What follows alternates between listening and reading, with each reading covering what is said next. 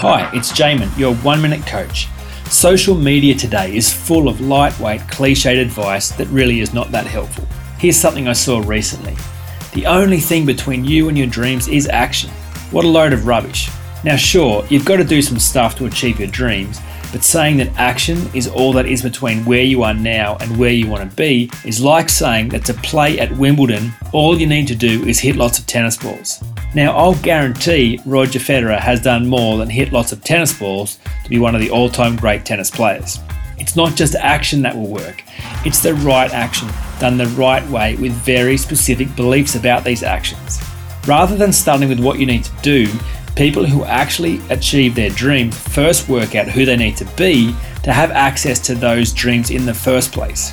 Take a step back and make sure you know where you are heading and what it will actually take to get you there. For more information, go to oneminutecoach.com.au.